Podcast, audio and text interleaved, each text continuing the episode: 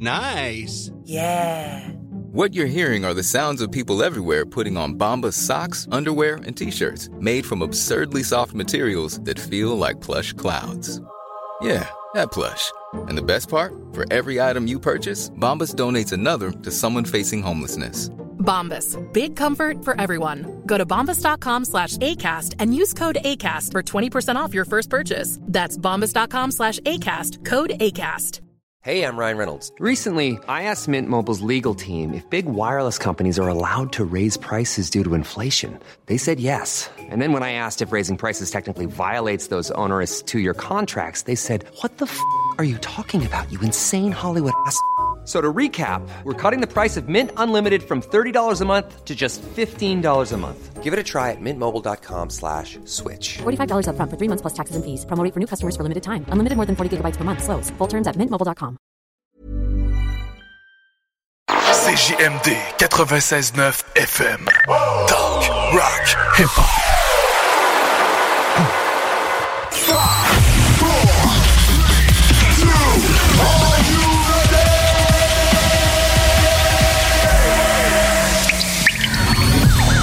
La bulle immobilière.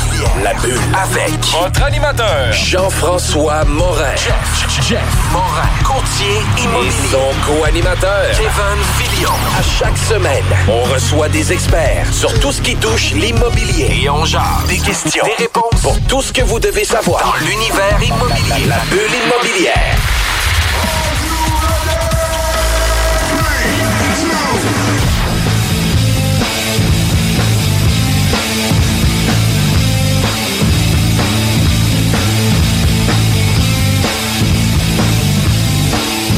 Bienvenue à la bulle immobilière. Mon nom c'est Jean-François Morin, courtier immobilier. Salut Kevin. Salut Jeff, ça va? Ça va super bien. Aujourd'hui, on reçoit un invité qui dans Tatal. Fait que là, c'est moi qui va prendre un peu plus de recul dans toutes les discussions. Puis là, je pense que tu vas pouvoir driver, mon gars, le show Let's Go. Euh, on parle de construction. On parle aujourd'hui d'évolution ultra rapide euh, dans un développement d'entreprise de construction parce que c'est ce qu'ils vivent actuellement. On reçoit aujourd'hui Pierre-Yves Charret, président, directeur général de Oikos Construction. Salut. Enchanté. Enchanté. Merci d'être venu. Puis là, on a quelqu'un de Québec. Yes. Majoritairement, on a plusieurs gens qui sont de Montréal, qui viennent à l'émission, etc. T'as réussi à le perdre quand même, Jeff. T'as réussi à l'envoyer. Ouais, c'est ça. Place. ouais, c'est ça, exact. C'est mon erreur. Pour mettre les auditeurs euh, en contexte, là, j'ai euh, fait une faute de frappe qui était au moins la bonne rue, mais pas le bon numéro civique, quand même. Euh, Pierre-Yves, tu es euh, président directeur général quand même d'une jeune entreprise, Oikos Construction. Euh, tu es ingénieur mécanique de formation. Tu as été aussi à l'emploi de BC, qui est quand même une grande compagnie euh, dans la construction. Euh, tu nous disais en pré-entrevue que tu avais fait aussi l'école d'entrepreneurship de Beauce. Puis il y a plusieurs entrepreneurs qui se sont développés aussi un un, un hype avec ça, là, tu sais, là, l'école d'entrepreneurship de Beauce qui fait en sorte que go, on fonce, go, on avance des projets, etc. C'est sûr que ça a dû t'aider, ça. Absolument. Le B, c'était pour moi, tant au point de vue professionnel que personnel, une des plus belles expériences de ma vie. On a, j'ai vraiment réussi à me développer euh, énormément euh, des deux points de vue. Là. Cool. Puis après ça arrive Oikos Construction. C'est à partir à quel moment, ça?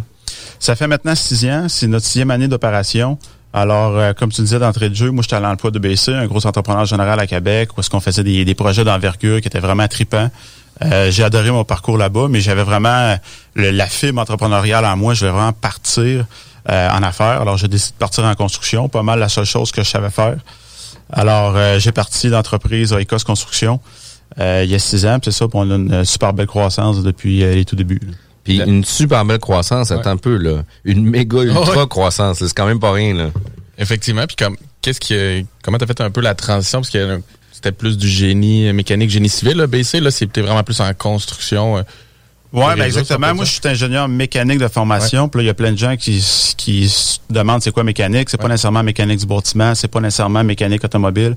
C'est vraiment mécanique au sens euh, très large. Là. Euh, fait que moi, en tant chez EBC, j'étais un petit peu le mouton noir parce que la plupart du monde, c'est des ingénieurs civils. Euh, Puis tu sais, un ingénieur, c'est plus euh, en gérant de projet comme ça, c'est plus un gestionnaire qu'autre chose. Alors, euh, chez EBC, j'ai développé tout mon côté euh, en tant que gestionnaire, Euh, puis c'est vrai que quand j'ai quitté, moi, je faisais essentiellement des parcs éoliens. C'était des projets qui étaient multidisciplinaires. On faisait des routes, on faisait des réactions d'éoliennes, on faisait des postes élévateurs. On, on touchait vraiment à tout au niveau de la construction. Puis quand j'ai commencé dans, dans le résidentiel, mais effectivement, il y avait des petites choses que on n'était pas nécessairement à l'aise, mais j'étais un gars qui, depuis que je suis tout petit, à toutes les fois qu'il y a un chantier, je m'arrête puis je regarde comment ça se passe. Fait que c'était assez... Euh, c'était assez, ça, c'était assez... Euh, La curiosité a toujours été présente. Absolument. Puis tu sais, euh, tu parlais d'éoliennes, puis on est allé en fin de semaine avec les enfants au Mont Radar, là, puis c'est impressionnant comment c'est grand. Tu sais, dans le paysage, on les voit toujours au loin, là, mais quand on arrive proche, là, c'est impressionnant. Ouais. c'est d'ailleurs un parc éolien que j'ai travaillé dans Bellechasse, là, au Massif du Sud à 75 turbines. C'était un super beau projet là, qui a duré deux ans. Puis après ça, vous avez plusieurs réalisations que vous avez déjà fait. Vous avez euh, euh, quand même là un portfolio euh, très rempli. Puis, tu sais, le premier projet de Oikos Construction, c'était quoi? Une propriété unifamiliale, un duplex, ah, ça, c'est une super bonne question parce que quand j'ai quitté EBC, j'avais aucun client et aucun projet devant moi. Là, je venais vraiment de, de, de, de me jeter. Puis j'ai décidé de faire un jumelé pour le mettre à vendre. Puis c'était un super beau jumelé, mais j'ai jamais réussi à le vendre. Alors il va partir encore aujourd'hui. Puis il est jaloux présentement. OK, quand même. Alors c'était notre premier projet. Puis après ça, mais dans les autres projets que vous avez en cours actuellement, ben un, une des fiertés que vous avez, c'est un projet à Saint-Romuald. Absolument. À, toutes les années, on fait des projets de plus en plus d'envergure. Alors, nos fiertés évoluent euh, avec le temps. Présentement, on est en train de construire euh, le Focus, qui est un gros complexe euh, multirésidentiel. On a deux tours, une tour de 10 étages puis une tour de 12 étages, à côté de Costco à Saint-Romuald. Oui. Alors, c'est le projet, le, plus gros projet à date. pour lequel vous êtes promoteur et constructeur. Exactement. Alors, on est promoteur, constructeur. Alors, c'est un projet où est-ce qu'on a fait un offre d'achat sur le terrain. On a tout développé avec les architectes, les ingénieurs. On a trouvé des investisseurs, puis on est en train de le bâtir présentement.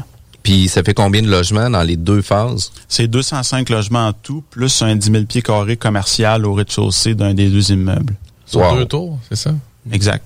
OK. Puis là, il y en a une qui est... Il y en a une qui est pratiquement finie. Là, on est à 75% d'avancement. Là. Euh, puis on est en prélocation, on livre ça pour juillet 2021. Là, on a pris, euh, on a décidé de retarder un petit peu la prise de possession à cause du COVID, le confinement, puis on ne sait pas qu'est-ce qui va se passer avec la deuxième vague. On n'a pas pris de chance, on était supposé livrer en mars, mais on l'a déplacé au mois de juillet. on sait qu'au Québec, le 1er juillet, c'est toujours euh, une, bonne date, date pour ça. Fait qu'on a décidé de retarder au 1er juillet. Puis euh, présentement, on est à 43% de prélocation, fait qu'on est très, très, très heureux. Là. C'est quand même super cool. Puis des gros projets de 205 unités sur la rive sud, euh, il s'en fait pas non plus tant que ça là pour du locatif. Effectivement, il s'en fait quelques-uns là, mais euh, c'est assez rare. C'est toute l'équipe autour de vous. Aviez-vous de, toute l'équipe de vente? Aviez-vous fait d'autres projets ou c'était vous qui faisiez cette portion là de euh, pour ce qui est des ventes, on s'est vraiment affilié à des à des agents qui sont spécialisés là-dedans. Euh, c'est moins notre tasse de thé à nous. Là. On le fait pas à l'interne, on le fait vraiment à l'externe. La même chose pour tout ce qui est le marketing. on a travaillé beaucoup avec euh, avec Graph Synergie là-dessus, qui ont tout fait notre image de marque, notre site web euh, et tout.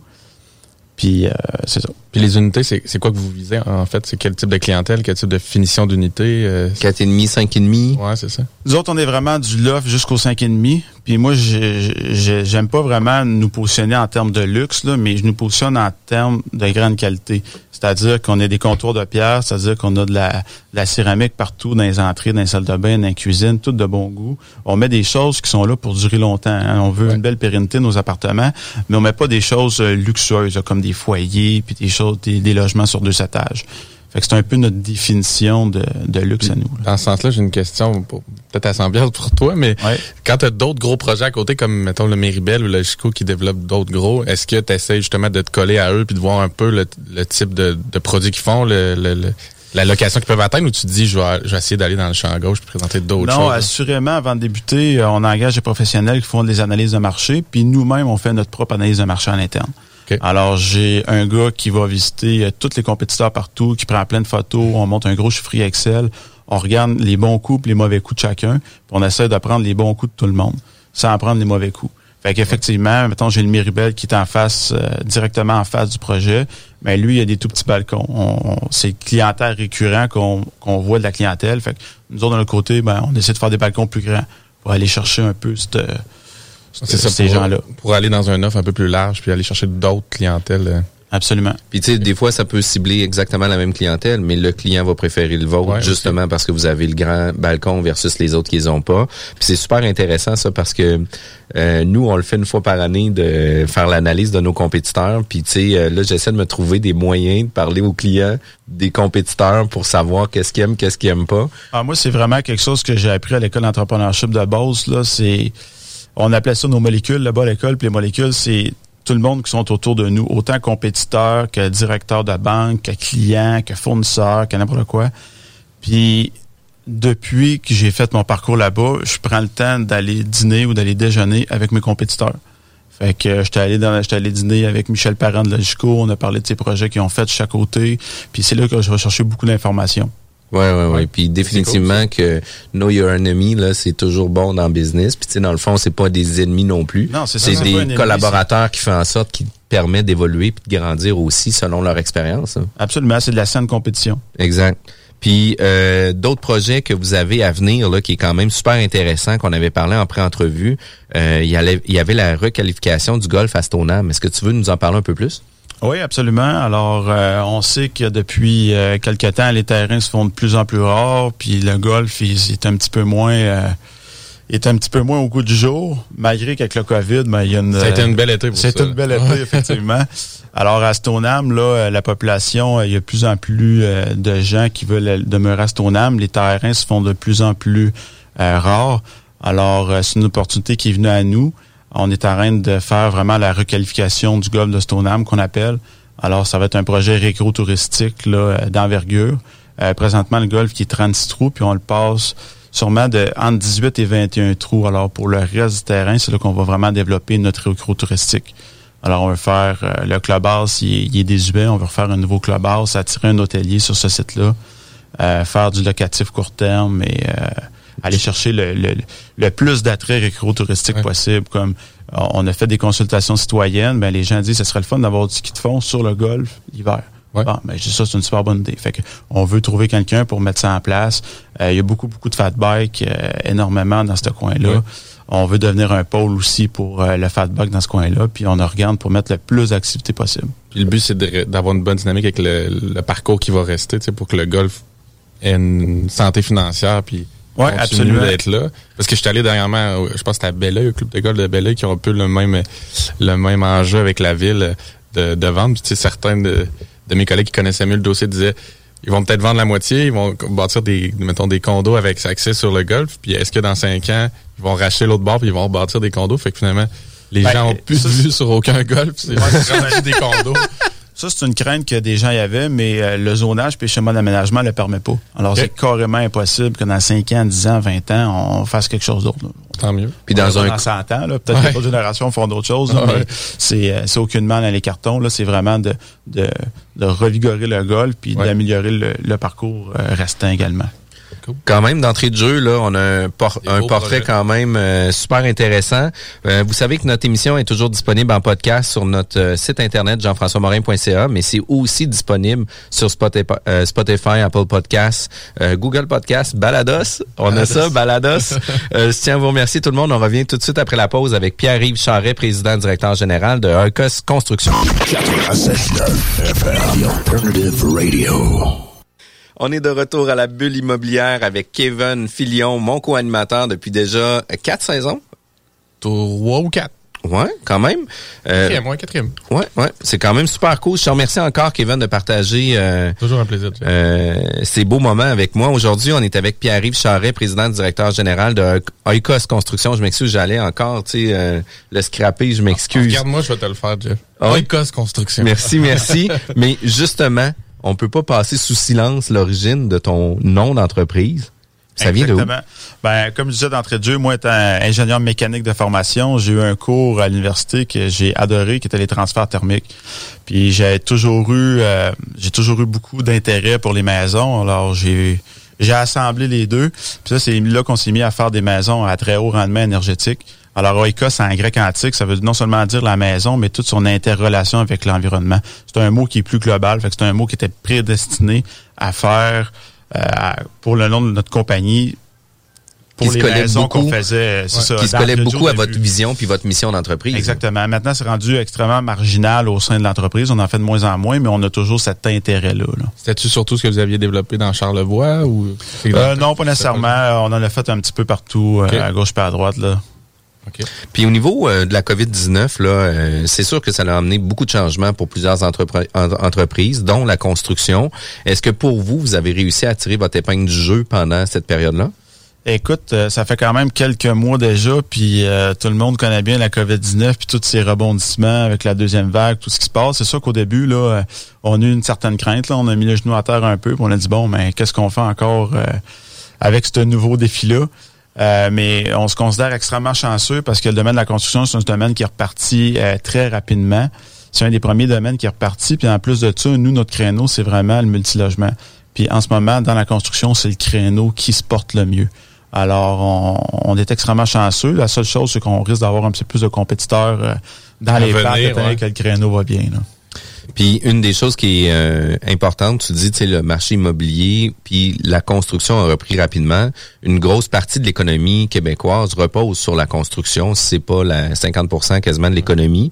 Puis d'autres choses aussi par rapport à ça. Tu sais, on disait qu'on avait une crise de logement. Il y a une réalité qui va être différente aussi tantôt, où ce que les gens qui étaient euh, capables de peut-être s'acheter une propriété ne passeront plus au Ouais. financement parce que là, les caisses, les banques On se là, resserrer, là. vont resserrer les normes, incluant les, les, les assureurs comme la SCHL. Mais juste avec les banques, qu'est-ce qui nous est arrivé? Nous, on est toujours en demande de financement pour un projet à gauche puis à droite. Puis il y a eu un resserrement extrême avec les banques au début. Ils nous avaient fait des propositions qui ont retiré au début du COVID, là, pendant les six, les six premières semaines. C'est incroyable. Puis après ça, c'est redevenu graduellement euh, à la normale, mais on a eu des, on a eu des sueurs froides avec ça. Ouais. En plein milieu du projet Focus. Ouais, exactement. Ben, lui, on avait déjà le financement. là.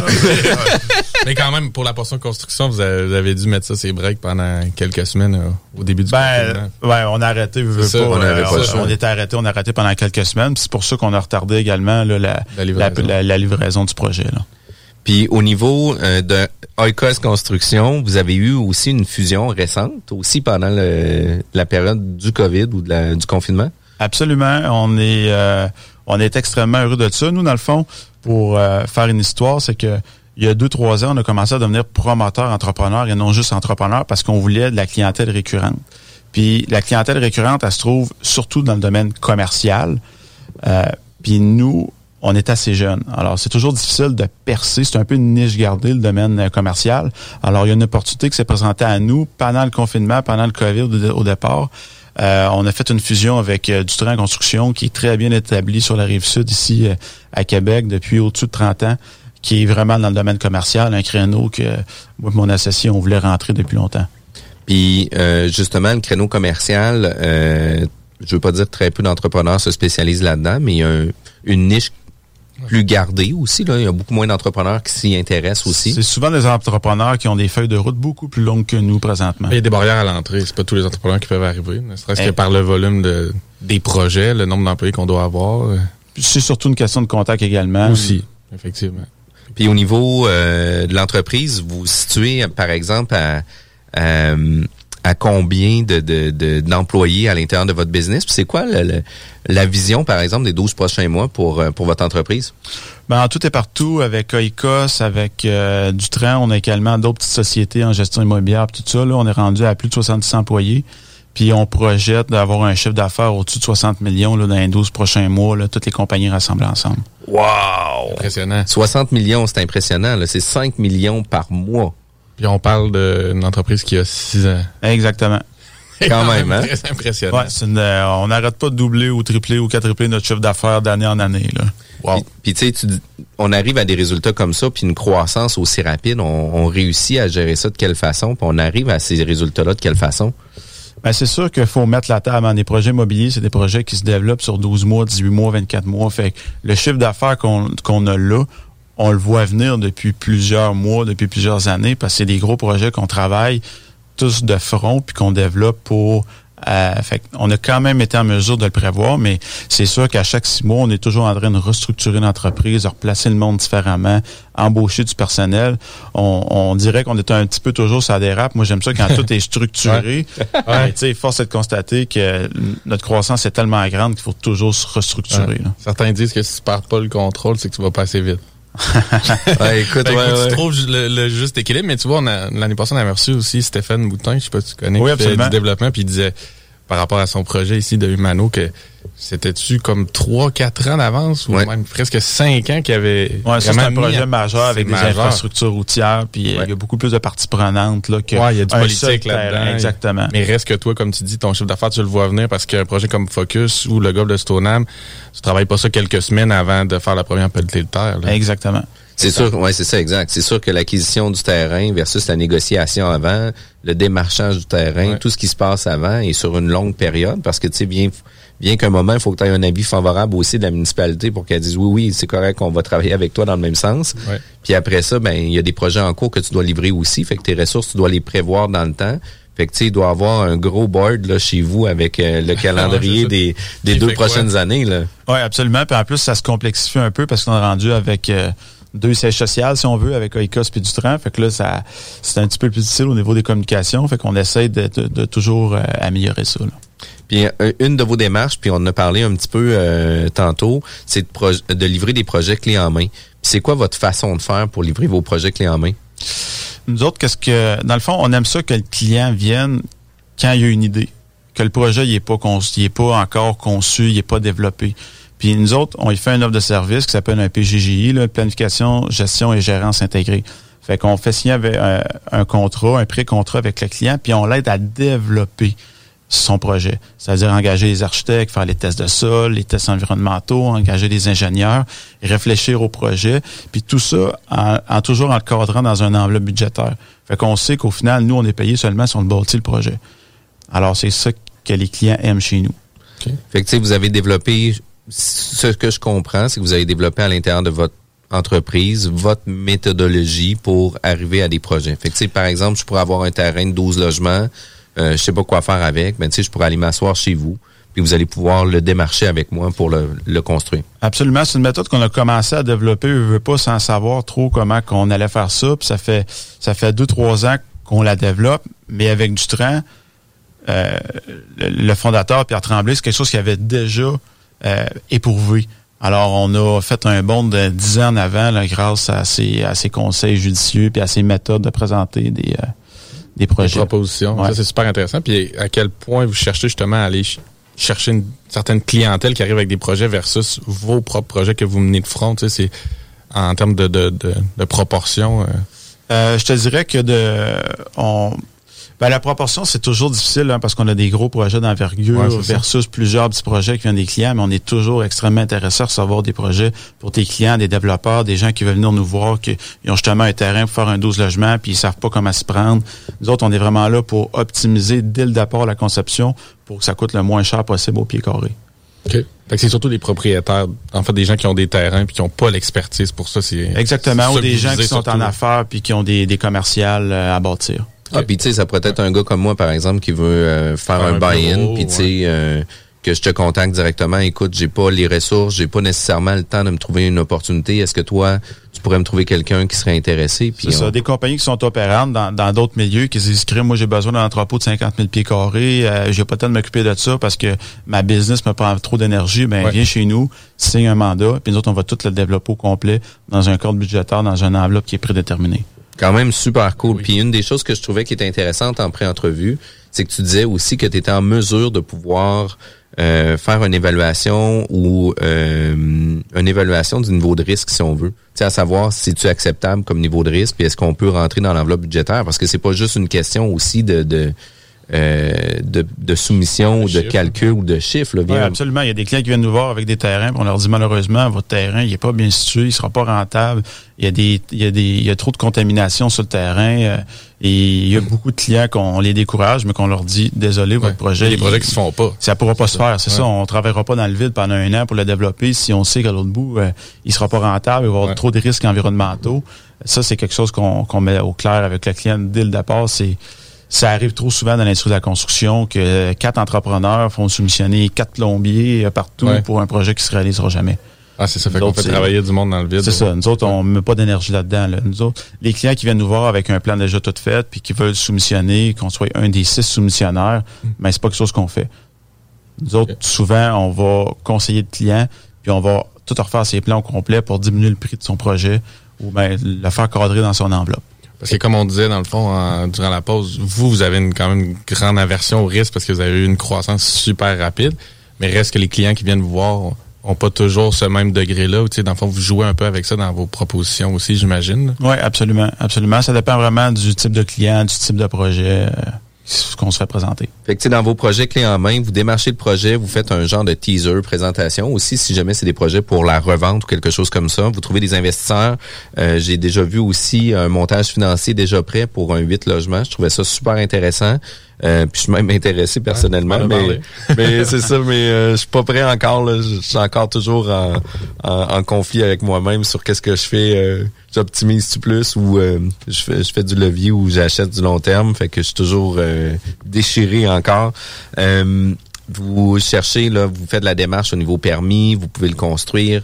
Euh, Puis tu sais, vous êtes capable de faire pas nécessairement juste des projets d'envergure, mais vous pouvez au- aussi faire des plus petits projets, des 6, des 8 logements, 12 logements. Vous ne limitez pas à ça. Là. Ah, exactement. On n'a pas vraiment de limitation. On fait, on fait de la maison à 300 000, on fait de la maison à 2 millions, puis du multilogement, on en fait euh, du 4 logements jusqu'à à des tours de, de 100 logements. Là. Vous faites aussi du résidentiel encore. Oui, absolument. On a une branche résidentielle. Moi, j'ai toujours adoré le, le résidentiel, puis Ouais. c'est un domaine qu'on veut qu'on veut pas lâcher. Là. Il y a des gros constructeurs qui reviennent à ça aussi.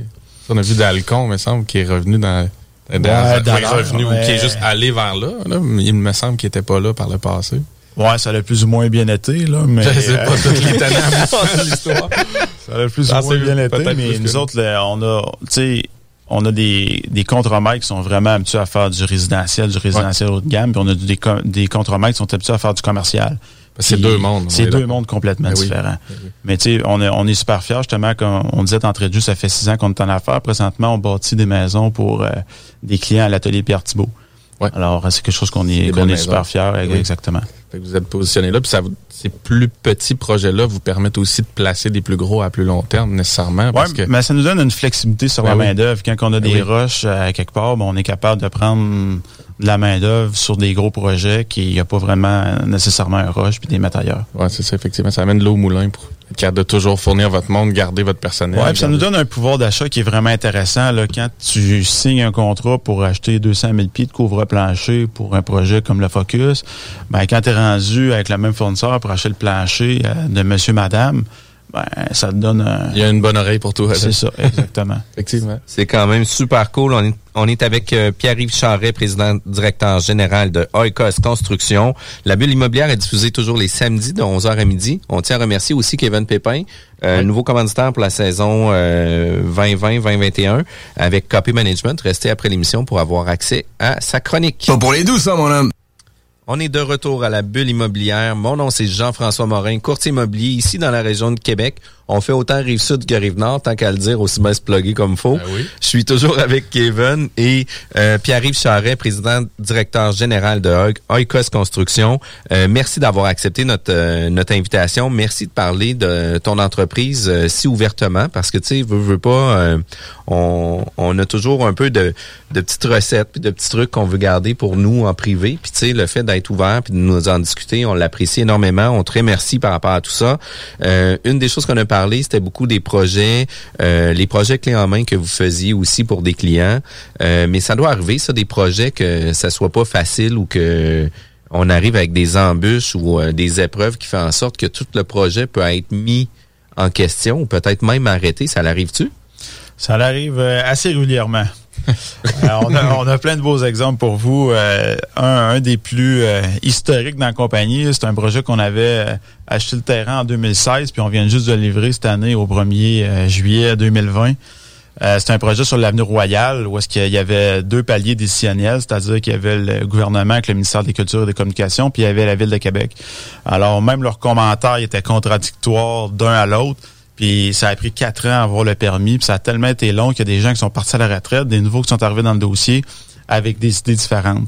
Fait que c'était vraiment la maison des fous euh, d'Obélix. C'était c'était incroyable pour avoir ce permis-là. Puis, puis tu sais, en plus, t'en parles, euh, tu sais, souvent à l'interne, la main droite parle pas à la main gauche au niveau de la municipalité. Imagine Fait deux entités, là. Deux entités qui a deux mains fond, qui se C'est parlent. toi qui est relié. C'est toi qui est Exactement. mécanisme en Il a communication. fallu qu'on fasse, il a fallu qu'on fasse un changement de zonage en plus parce qu'au début, on avait acheté le terrain pour faire deux six logements. Finalement, on a bâti un huit parce que le ministère ne voulait pas qu'on qu'on lotisse le terrain là, parce que c'était dans un secteur patrimonial.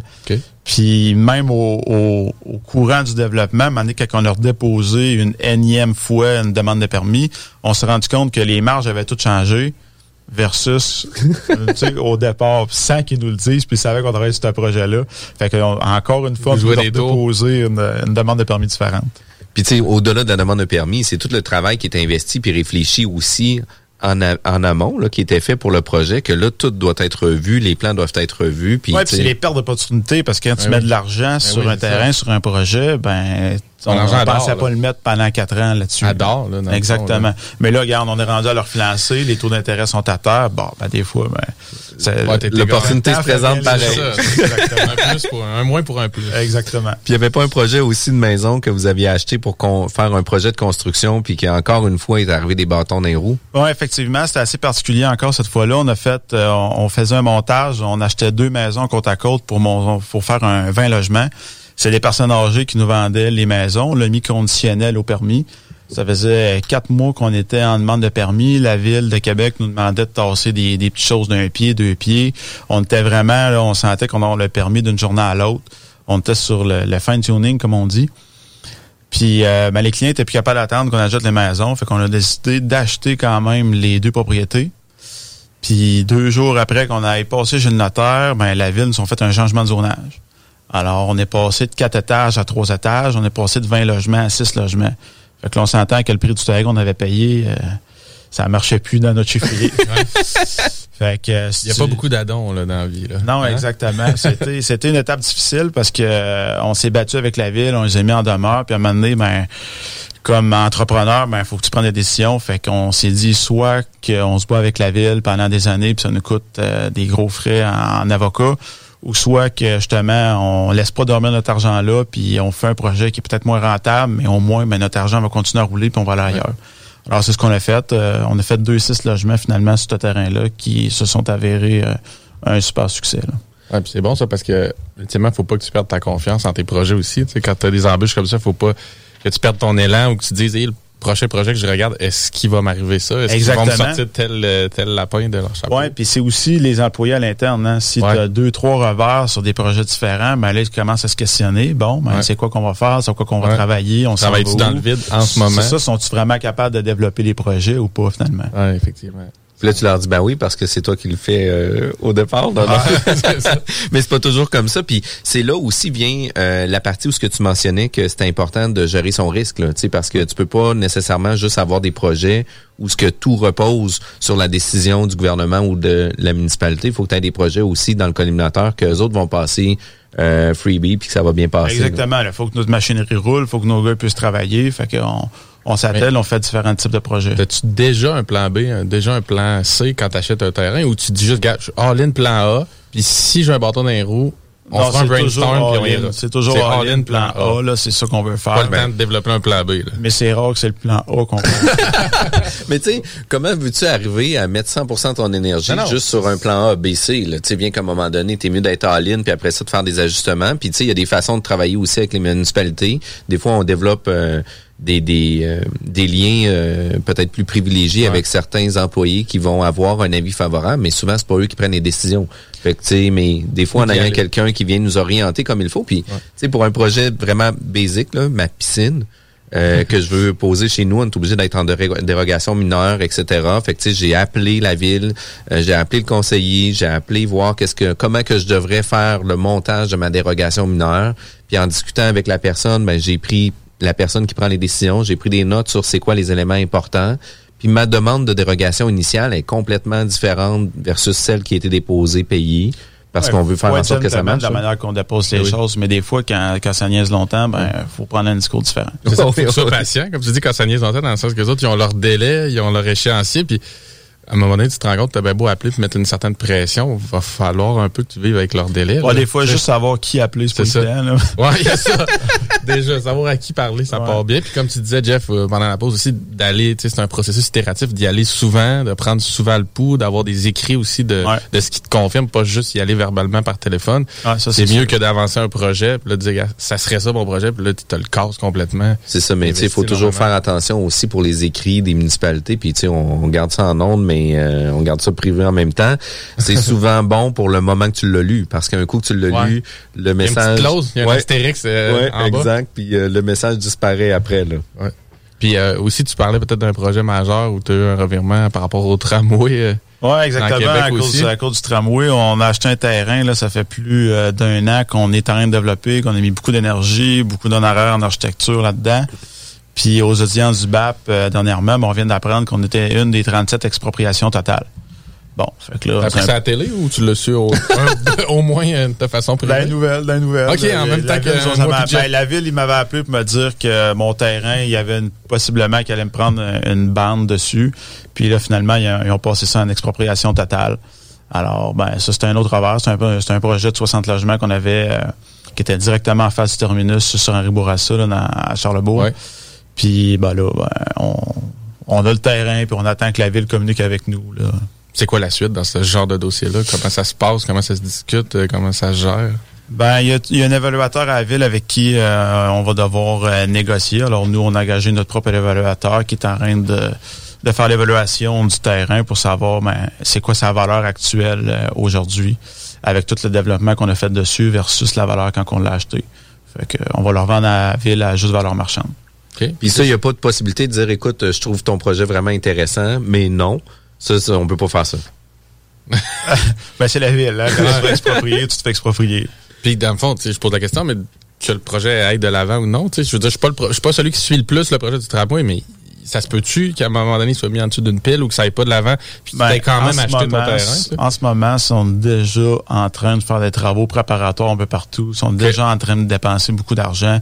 Fait que euh, j'ai pas de boule de cristal, je sais pas si le projet va se faire ou va pas se faire. J'ai bien l'impression que le projet va se faire, mais ils sont déjà en train de dépenser de l'argent pour ça. Fait vont passer aux expropriations euh, quand même dans les prochains mois.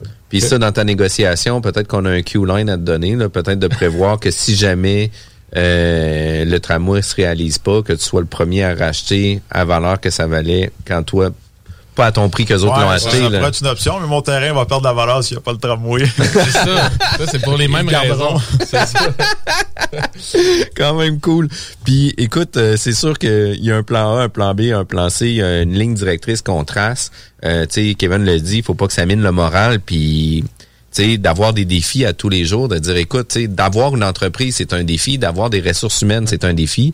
Puis là, en plus d'amener des projets où ce que tu contrôles euh, peut-être 50% euh, de la donnée, parce que l'autre 50% va dépendre des municipalités puis des orientations que ça va prendre. Ça doit pas être toujours évident de gérer puis de garder euh, la motivation des troupes et de s'assurer que ça fonctionne. Oui, mais avec l'expérience qu'on a quand on regarde un terrain, on est quand même capable d'analyser les risques. Quand on a acheté le terrain sur Arboration, on savait qu'il y avait un tramway. on écoute les nouvelles outils. D'où le fait que tu l'as acheté. Exactement. Alors, quand on, quand on regarde un terrain, on regarde tous les risques environnants. Fait qu'on sait déjà s'il va être facile ou difficile à développer ce terrain-là. Fait que dans notre portefeuille, on a mis un peu de tout pour être sûr d'avoir euh, les projets qui sont peut-être moins rentables, mais qui sont faciles à développer. Là tu dois l'aborder différemment aussi quand c'est pour toi, c'est toi le promoteur versus si c'est un client aussi. Tu sais, faut que tu gères ses attentes dans ce ben, sens-là. ouais, ben on a les risques, mais on gère les projets pareils, que ce soit des clients ou que ce soit euh, nos propres projets. Tu sais, souvent on fait des montages financiers, qu'on a des investisseurs. Des fois, nous-mêmes, on est investisseurs dans les projets. Fait que tous les projets sont tous sur le même pied d'égalité. Mais c'est sûr que ben, quand c'est ton argent à l'autre bout, ben, tu as le risque également. Mais tu as toujours des comptes à rendre. Exact. quelqu'un quelque part. Fait que... Exact. C'est quand même euh, vraiment surprenant euh, de pouvoir euh, t'avoir avec nous en studio puis de pouvoir partager votre croissance ultra rapide dans les dernières années là, parce qu'on parle d'une entreprise de six ans avec un profil de développement dans les 12 prochains mois de 60 millions de projets. Euh, un gros bravo, un gros thum- euh, thumbs up. Euh, Pierre-Yves Charest, je te remercie euh, d'avoir été présent à notre émission La Bulle immobilière. Euh, Merci pour l'invitation. Merci, merci. puis, euh, vous voulez en connaître un peu plus sur euh, l'entreprise Oikos Construction, ils peuvent euh, consulter votre site Internet? Exactement, ecosconstruction.ca, toutes nos informations pour nous contacter sont euh, là-dessus. Ils sont là. Investisseurs, promoteurs, euh, Clients, clients, commercial. résidentiels, commercial. Euh, je vous suggère fortement d'aller consulter le site de de Icos Construction. Puis si jamais vous avez besoin d'informations, ben écoutez, euh, réécoutez le podcast. C'est disponible sur Spotify, Apple Podcasts, etc. Merci tout le monde d'avoir été présent juste après la zone parallèle. 96.9, The Alternative Radio Station. salut Kevin, comment ça va? Ça va bien? Kevin, moi, là? Kevin, toi, oui, parce qu'on est avec Kevin Pépin. Yes, sir. Kevin Pépin, c'est notre nouveau chroniqueur. On a des chroniques de copy management qui est vraiment intéressant parce qu'il vient nous parler euh, de plein d'informations sur euh, le marché de l'immobilier, sur l'ensemble de la gestion immobilière. Au-delà euh, de nous donner de l'information, c'est très euh, éducatif, moi je trouve, par rapport aux informations. Puis c'est des podcasts qu'on va réécouter et réécouter pour être sûr de suivre la game comme il faut parce que c'est beaucoup de contenu en très peu de temps. Puis c'est très, c'est très niché, très spécifique. C'est vraiment ça qui est intéressant. Comment ça va, Kevin? Ça va super bien. Merci de l'invitation, les gars. Ça fait plaisir. Ça nous fait toujours plaisir. Yes. Euh, Aujourd'hui, tu vas euh, nous parler de la décomposition du bénéfice puis du tri. Euh, c'est quoi le tri? Qu'est-ce que ça mange? en Taux de rendement interne. Qu'est-ce que ça mange en hiver, c'est ça? Ça commence fort. Là. Tu sais, le nez, tu disais que mon nez saignait, Ouais, etc. Mais euh, effectivement, que tu vas nous parler de tout ça, puis tu vas venir, euh, euh, si on veut, vulgariser tous ces termes-là, puis de qu'on puisse avoir une meilleure tête, puis une meilleure idée de comment ça fonctionne. Parce que Yes. les gens qui ont jamais fait de finance ou de cours de finance, la vanne et le tri, ça veut absolument rien dire. Fait on part de- du début. On part du début. Ben, en fait, ce qu'il faut retenir, là, dans, on va le vulgariser euh, vraiment euh, euh, de manière brute, là, c'est, c'est, c'est- c'est votre rendement sur- qui, qui parle vraiment au niveau des, des variations de liquidité dans le temps. OK? Donc, sans rentrer dans les, la mathématique financière, principe d'actualisation. Autrement dit, ça devrait être votre vrai rendement. Quand vous faites le, vous analysez un projet d'investissement immobilier, euh, bon, il y en a beaucoup qui vont parler du retour sur investissement. Euh, il y en a qui vont comprendre c'est quoi le retour aussi sur équité, qui ça aussi va faire l'objet d'une autre capsule. Euh, mais là, le, le tri, le taux de rendement interne, ça devrait être le, le- le vrai rendement pour analyser un projet. Tu prends en compte le temps. Dans le Tu prends en compte le temps, exactement. Puis ça prend en compte surtout la, au niveau des liquidités dans le temps. Donc, euh, la valeur temporelle de l'argent. Fait que, tu sais, au- au-delà de ça, c'est qu'on est capable d'avoir un indicateur qui va nous permettre de mieux suivre notre rendement. Exactement ça. Donc, euh, on peut faire un projet d'investissement immobilier où est-ce que, euh, bon, on se dit que le, le- l'immeuble va prendre la valeur dans le temps, puis que vous allez le revendre dans 10 ans. Mais du moment que vous faites votre investissement, au moment où est-ce que vous le revendez dans 10 ans, on met tout, tout l'encaissement des flux de trésorerie, tout l'encaissement des liquidités et le décaissement aussi de votre investissement au temps zéro, au moment que vous achetez, eh bien, ça donne quoi ça comme rendement? Et là, c'est, c'est là que souvent, il y en a qui vont prendre ce qu'ils reçoivent à chaque année, exemple, en, liquidité, ils vont diviser par l'argent qu'ils ont mis, puis là, à chaque année, ça va donner un petit rendement. Puis là, rendu au bout de 10 ans, tu refais une vente, une grosse mode de cash qui rentre dans ton compte de banque, puis là, tu dis, là, j'ai fait comme 200% de rendement, tu sais. Mais dans les faits, quand tu prends vraiment en compte la valeur temporelle de l'argent, c'est quoi le vrai rendement sur cet horizon de temps-là, du moment que tu as investi jusqu'au moment où est-ce tu as vendu l'actif? C'est ça le taux de rendement interne. Parce que l'extrême exemple de ce que tu viens de dire, c'est les gens qui achètent une maison dans les années 60 puis qui disent hey, je l'ai vendu le double en Ouais. 2010. OK, t'as-tu pris l'effet du temps sur 30 ans? Finalement, t'as peut-être fait 2-3% par année. Donc t'as à peine battu l'inflation ou, ou Et pas voilà. là. Fait que Exactement. Puis encore là, dans le, le tri, tu peux venir enlever l'inflation à chaque année pour venir vraiment calculer ben, c'est quoi ton vrai taux de rendement? C'est sûr pour quelqu'un qui est euh, qui a des connaissances euh, en mathématiques financières, ben, le taux de rendement interne, en fait, c'est jusqu'à combien je peux actualiser mes flux de trésorerie pour que ce soit égal à mon investissement au temps zéro, qui est, qui est, qui est la autrement dit, jusqu'à combien je peux actualiser ma valeur actualisée nette de l'ensemble des liquidités générées dans le temps, donc à chaque année, et que ça va donner zéro. Donc c'est égal à mon investissement. quand tu dis jusqu'à combien, tu veux dire en termes de temps? En termes de rendement, De en termes, ouais, c'est vraiment le, le taux de rendement interne en réalité, c'est quelqu'un qui fait une valeur actualisée nette, donc qui actualise les flux de trésorerie dans le futur, qui les ramène au temps zéro. Eh bien, le taux d'actualisation utilisé, jusqu'à combien je peux exiger sur cette actualisation-là pour que l'ensemble de ces sommes-là soit égal à mon investissement. Mais là, encore une fois, pour l'audience qui nous écoute, pas besoin de comprendre les principes de mathématiques financières pour comprendre que le taux de rendement interne devrait être votre métrique quand vous faites des analyses de projets d'investissement immobilier en termes de rendement. Évidemment, il y a d'autres métriques qui peuvent être utilisées pour plein de raisons pour lesquelles vous voulez faire de l'investissement immobilier. Mais si vraiment vous voulez vous investiguer, vraiment vous voulez vous investir à faire des analyses des- de projets d'investissement immobilier, ça devrait être la métrique avec laquelle vous, parlez. Puis quand vous avez des investisseurs, ça devrait être sur cette métrique-là que vous leur communiquez le rendement d'un projet. Parce que c'est ça, pour mettre la table, dans le fond, que pour ceux qui, qui connaissent pas ce principe-là, c'est de savoir que l'argent, la valeur de l'argent varie dans le temps. Fait que le, le- ce que tu amènes ici, dans le fond, c'est quand on actualise, mettons, pour que les gens comprennent bien, c'est que on, on vient ramener le dollar dans deux ans au dollar aujourd'hui. Puis qu'est-ce qui fait que la- l'argent vaut moins cher plus tard? C'est l'inflation, c'est la, la montée du coût, du coût de la vie. Ouais. Fait que c'est ça qu'il faut prendre en compte, même si le projet dure six mois, un an, un an et demi, deux ans, c'est très important justement parce que euh, ça peut faire varier. Puis je pense que c'est aussi un outil comparatif entre différents projets, le, le tri, je crois, là, à moins que moi-même, je suis pas sûr de le comprendre à 100%. Non, non, clairement, que, c'est moi, je clairement suis un outil. Comparatif parce que justement, le, le tri, C'est l'indicateur sur lequel tu vas te baser. Oui, c'est l'indicateur, mais le tri, tu sais, en immobilier, quand on parle de décomposition du bénéfice et du tri, eh bien, c'est le tri est composé de, de, de quoi, puis où est-ce qu'il y a son rendement? Parce que je peux, exemple, sur 5 ans, faire un projet d'investissement. Puis on va faire la- l'analyse, on pourrait aller sur Excel, faire euh, ouvrir un, un tableur, puis mettre euh, des variations de liquidité dans le temps. Et j'ai un projet sur 5 ans où est-ce que j'investis aujourd'hui. Puis l'année 1, 2, 3, 4, je reçois rien. Mais à l'année 5, je reçois un gros montant d'argent, qui inclut évidemment mon investissement initial. Là, ça me donne, par exemple, un tri de 15% Je refais un deuxième projet. Celui-là, je mets la même somme au temps zéro, mais je reçois à l'année 1, 2, 3, 4 des liquidités. Donc, je reçois un refinancement, je reçois, j'ai plus de, de revenus de loyer. Puis à l'année 5, je reçois moins que dans mon exemple 1. Mais ça donne 15% de tri. Et ainsi de suite, on peut euh, bouger comme ça les liquidités dans le temps. Donc, ce qui va faire varier le tri, évidemment, ben c'est le moment qui a la variation de, de, de liquidité et la quantité de cette liquidité-là. C'est ce qui va faire varier le taux de rendement. Donc, encore là, entre le scénario 1 et 2, qu'est-ce qui fait que j'ai le même taux de rendement interne, mais il y en a un que j'ai eu plus dans 5 ans, puis l'autre, j'ai eu plus à l'année 1, 2, 3, 4. Et c'est là que ça devient intéressant parce que quand on analyse des projets d'investissement immobilier, eh bien, on doit être capable de modéliser dans le temps le projet, à savoir quel va être son bénéfice net. Donc, quand je parle de bénéfice net, ça inclut vraiment la partie des liquidités opérationnelles, donc les, ce qui est net de vos dépenses d'opération et des- du paiement hypothécaire, donc ce qui reste dans votre compte de banque. Vous avez ensuite de ça la partie de remise en capital, donc ce que la réduction de, de, de votre dette, et vous avez par la suite le gain de valeur.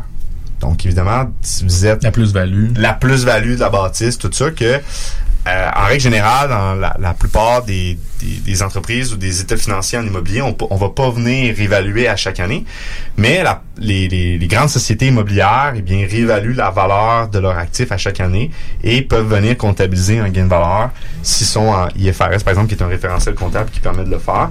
Donc, ils viennent comptabiliser un gain de valeur. Et là, notre, notre bénéfice est comme composé de trois morceaux. Le morceau, c'est les liquidités opérationnelles. La partie remise en capital, donc la réduction de notre dette. Et la partie gain de valeur de l'actif. Mais ce qu'il faut comprendre, c'est que sur ces trois morceaux-là, il y en a une qui est liquide, puis les deux autres est totalement illiquide. Donc, pour que les deux illiquides deviennent liquides, il faut qu'il y soit un refinancement.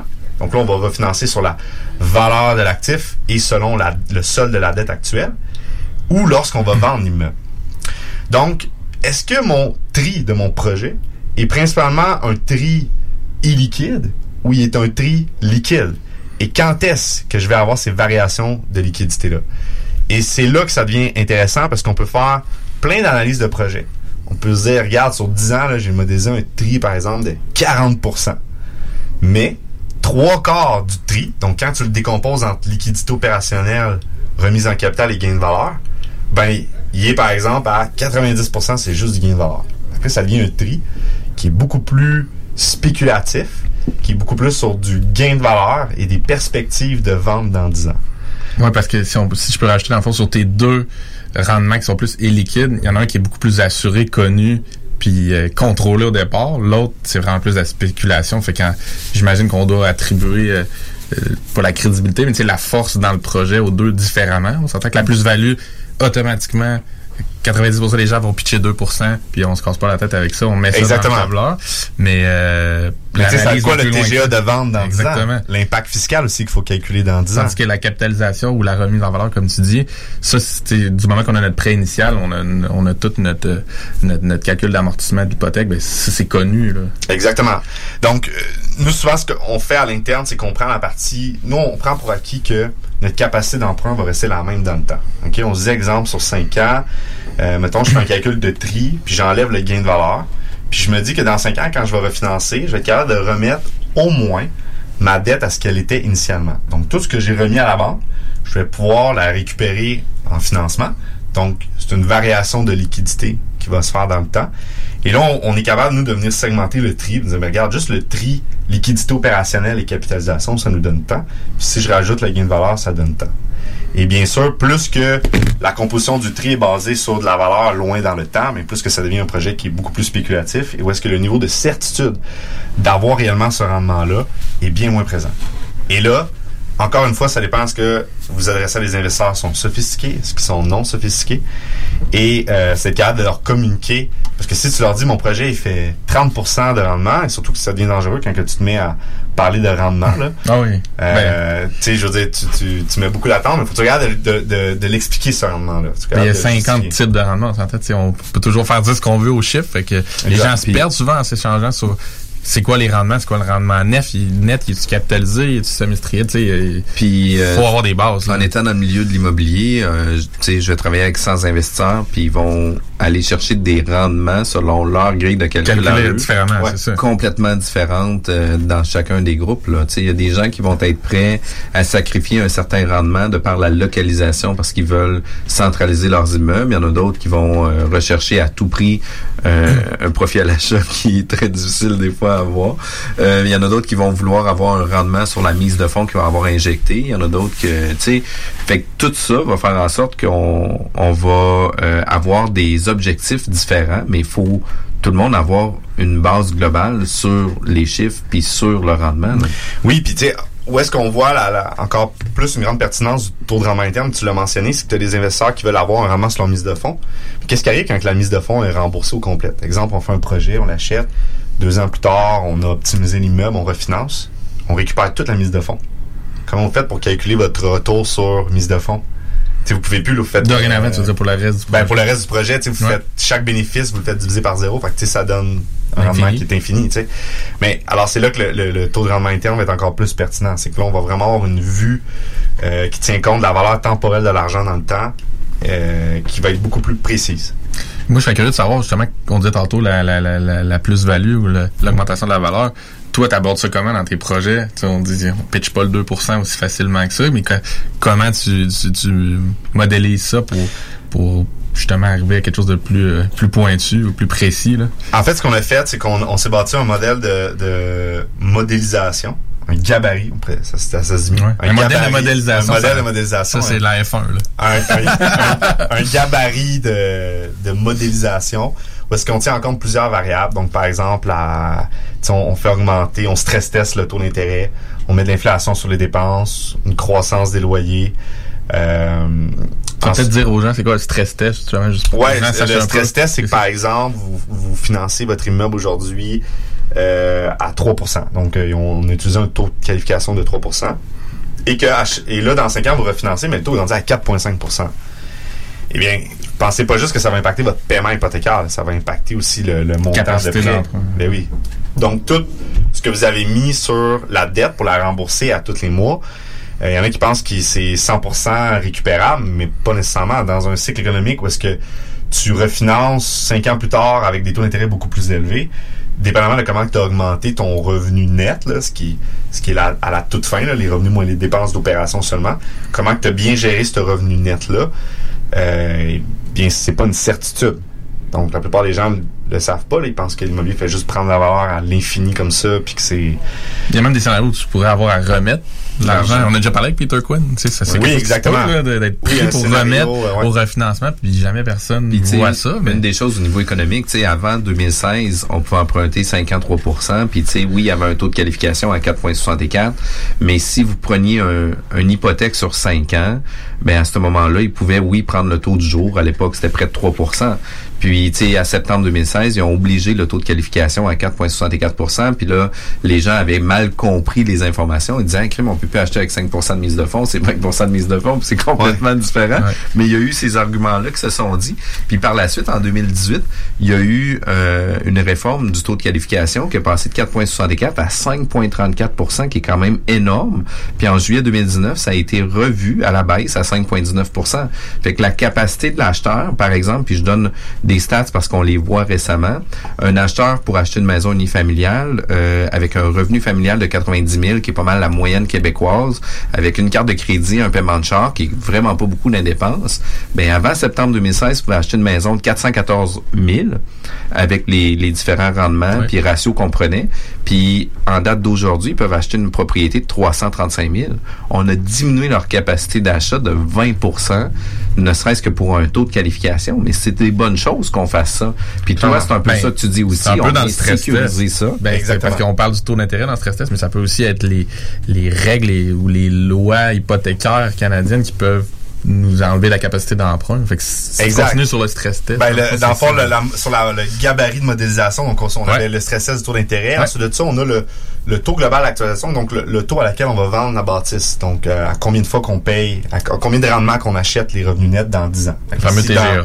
oui, le, le TGA, le taux global d'actualisation. Donc, si par exemple, on, on, on, a- on modélise sur 10 ans, puis on se dit, parfait, dans 10 ans, moi, je prends pour acquis que je vais le revendre, ben, à combien de TGA? Mais là, je veux dire, est-ce que ça va être vraiment le TGA, le même TGA qu'à l'achat ou ça va être un autre TGA? Donc, encore là, on va le stress test et on va calculer évidemment l'impact fiscal. Bien sûr. Donc, euh, ça, il y en a beaucoup qui l'oublient. Donc, tout ce qui est récupération d'amortissement, gain en capital. Donc, on vient tout faire ce, ce calcul-là. Et euh, là, avec tout ça, toute cette modélisation-là au complet, évidemment, c'est pas une boule de cristal. Mais on part avec le principe que toute chose étant égale par ailleurs, si une année j'ai eu plus de dépenses ou moins de dépenses, ou que le TGA de vente est plus petit ou plus grand, peu importe, on se dit toute chose étant égale par ailleurs, on devrait être capable de trouver une braquette de taux de rendement de X. Et là, ce qu'on se fait, nous, c'est qu'on se fait trois scénarios. Fait qu'on se fait un scénario où est-ce qu'on se met des critères super pessimistes. On se fait un scénario où est-ce qu'on se dit c'est des critères qui sont conservateurs, qui roulent. Puis on se fait un scénario où est-ce qu'on met des critères super euh, optimistes. Ouais. Donc, quand on a ces trois-là, on est capable de vraiment établir une fourchette. Et là, on est capable de, communiquer le rendement du projet. Capable de dire, ben, nous, on pense que ce projet-là, en taux de rendement interne, va générer, par exemple, entre 25 et 32 sur 5 ans.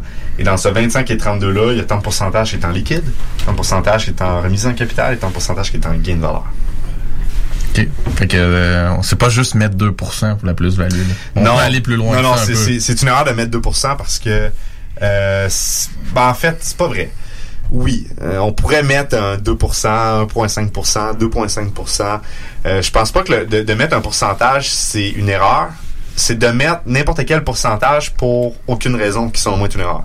Donc, si vous faites juste mettre des chiffres pour mettre des chiffres, parce qu'on vous a dit que c'était ça, c'est ça qui est problématique. Posez-vous la question à savoir. Ben, c'est parce que c'est 2 de la valeur de la bâtisse. Fait que c'est quand même assez majeur dans la, la- la prise de valeur. dans Ouais. sens que c'est 2 ou 2.5 ou 1.5, des fois par rapport justement au rendement net ou tu sais, le rendement annuel qui est assez minime si on reste mettons dans le multilogement standard là, euh, ça aura un gros impact de de- de- de- d'aller pitcher un 2% ou un 2.5 versus 1.5 fait que faut pas le négliger non plus euh, Non, puis les ça- revenus vont son augmenter. poids là-dedans ouais C'est une certitude que les revenus augmentent. Est-ce que c'est une certitude qu'il va y avoir de l'inflation? Bon, en tout cas, niveau des taxes, forte chance, oui. des bonnes chances Bonne chance oui. les taxes augmentent. Mais, euh, tu sais, c'est- c'est toute cette notion-là de, de- de certitude. Vous n'avez pas une boule de cristal, même si ça fait 10 ans que ça roule comme ça, ça ne devient pas justifié. Et en même temps, c'est le rôle de, de, de l'analyse d'investissement puis de la modélisation de bâtir un, un gabarit, de bâtir un modèle qui tient compte de plusieurs variables qui peuvent bouger dans le temps. Puis, il n'y a pas, encore une fois, c'est- personne qui peut savoir ce qui va se passer. Mais si vous êtes capable de faire jouer les bonnes variables, ben, vous êtes capable de bien gérer les attentes de vos partenaires, de vos investisseurs, c'est ça qui est important. Puis dans le fond, c'est ça.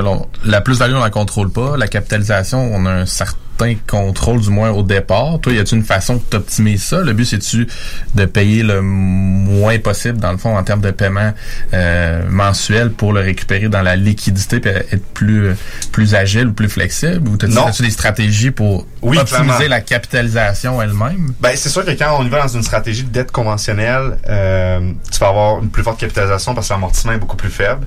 Euh, mais il y a beaucoup de projets qu'on fait où est-ce que le cash flow est, est, est, difficile au niveau opérationnel. Là, où est-ce que, tu sais, on, évidemment, on arrive toujours à payer le service de la dette, le paiement hypothécaire, plus toutes les dépenses d'opération. Mais où est-ce que la stratégie est principalement sur une revente ou sur un refinancement qui va dans un horizon de 16 à 24 mois suivant l'acquisition? Euh, donc, je te dirais que ça va vraiment dé- dépendre. Pour protéger la partie capitalisation, ça nécessite de faire une réévaluation à chaque à chaque fois qu'on vient augmenter nos loyers, c'est de faire une réévaluation de valeur.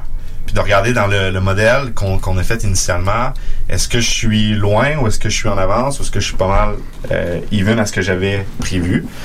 Donc nous on le fait, on vient justement de le faire. On tourne euh, la vidéo euh, on est au mois de, janvier et on vient de le faire. On a, on refait une réévaluation complète du portefeuille de tous les immeubles.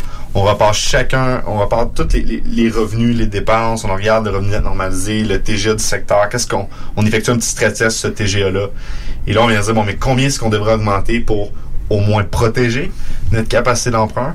Puis ensuite de ça, si on a de la place, ben, on va dire, parfait, mais on va aller chercher euh, encore du gain de valeur. Parce que tu veux dire, par exemple, refinancer sans être nécessairement à la porte de sortie du projet. Tu peux le Exactement. faire en cours de route pour Oui. geler une capacité d'emprunt pour, pour dans le temps, dans le fond, pour pas te faire surprendre. Pour pas, Exactement ça. On prévenir euh, geler la dette en- à un autre moment. Ça dépend du type de dette que tu vas mettre. Euh, tu sais, dans le neuf, c'est sûr qu'on y va vraiment sur euh, des amortissements de 40 ans ou dans des grosses strips de, de bâtiments, on va mettre des amortissements de 35 ans. Donc, le but, c'est que quand on vient geler la dette long terme, on veut une dette qui performe le plus possible. Et là, c'est là que la notion de liquidité devient importante. Et évidemment, à un moment donné, c'est bien beau avoir euh, des millions de dollars en équité immobilière, mais Hi, I'm Daniel, founder of Pretty Litter. Cats and cat owners deserve better than any old fashioned litter. That's why I teamed up with scientists and veterinarians to create Pretty Litter. Its innovative crystal formula has superior odor control and weighs up to 80% less than clay litter. Pretty Litter even monitors health by changing colors to help detect early signs of potential illness. It's the world's smartest kitty litter. Go to prettylitter.com and use code ACAST for 20% off your first order and a free cat toy. Terms and conditions apply. See site for details.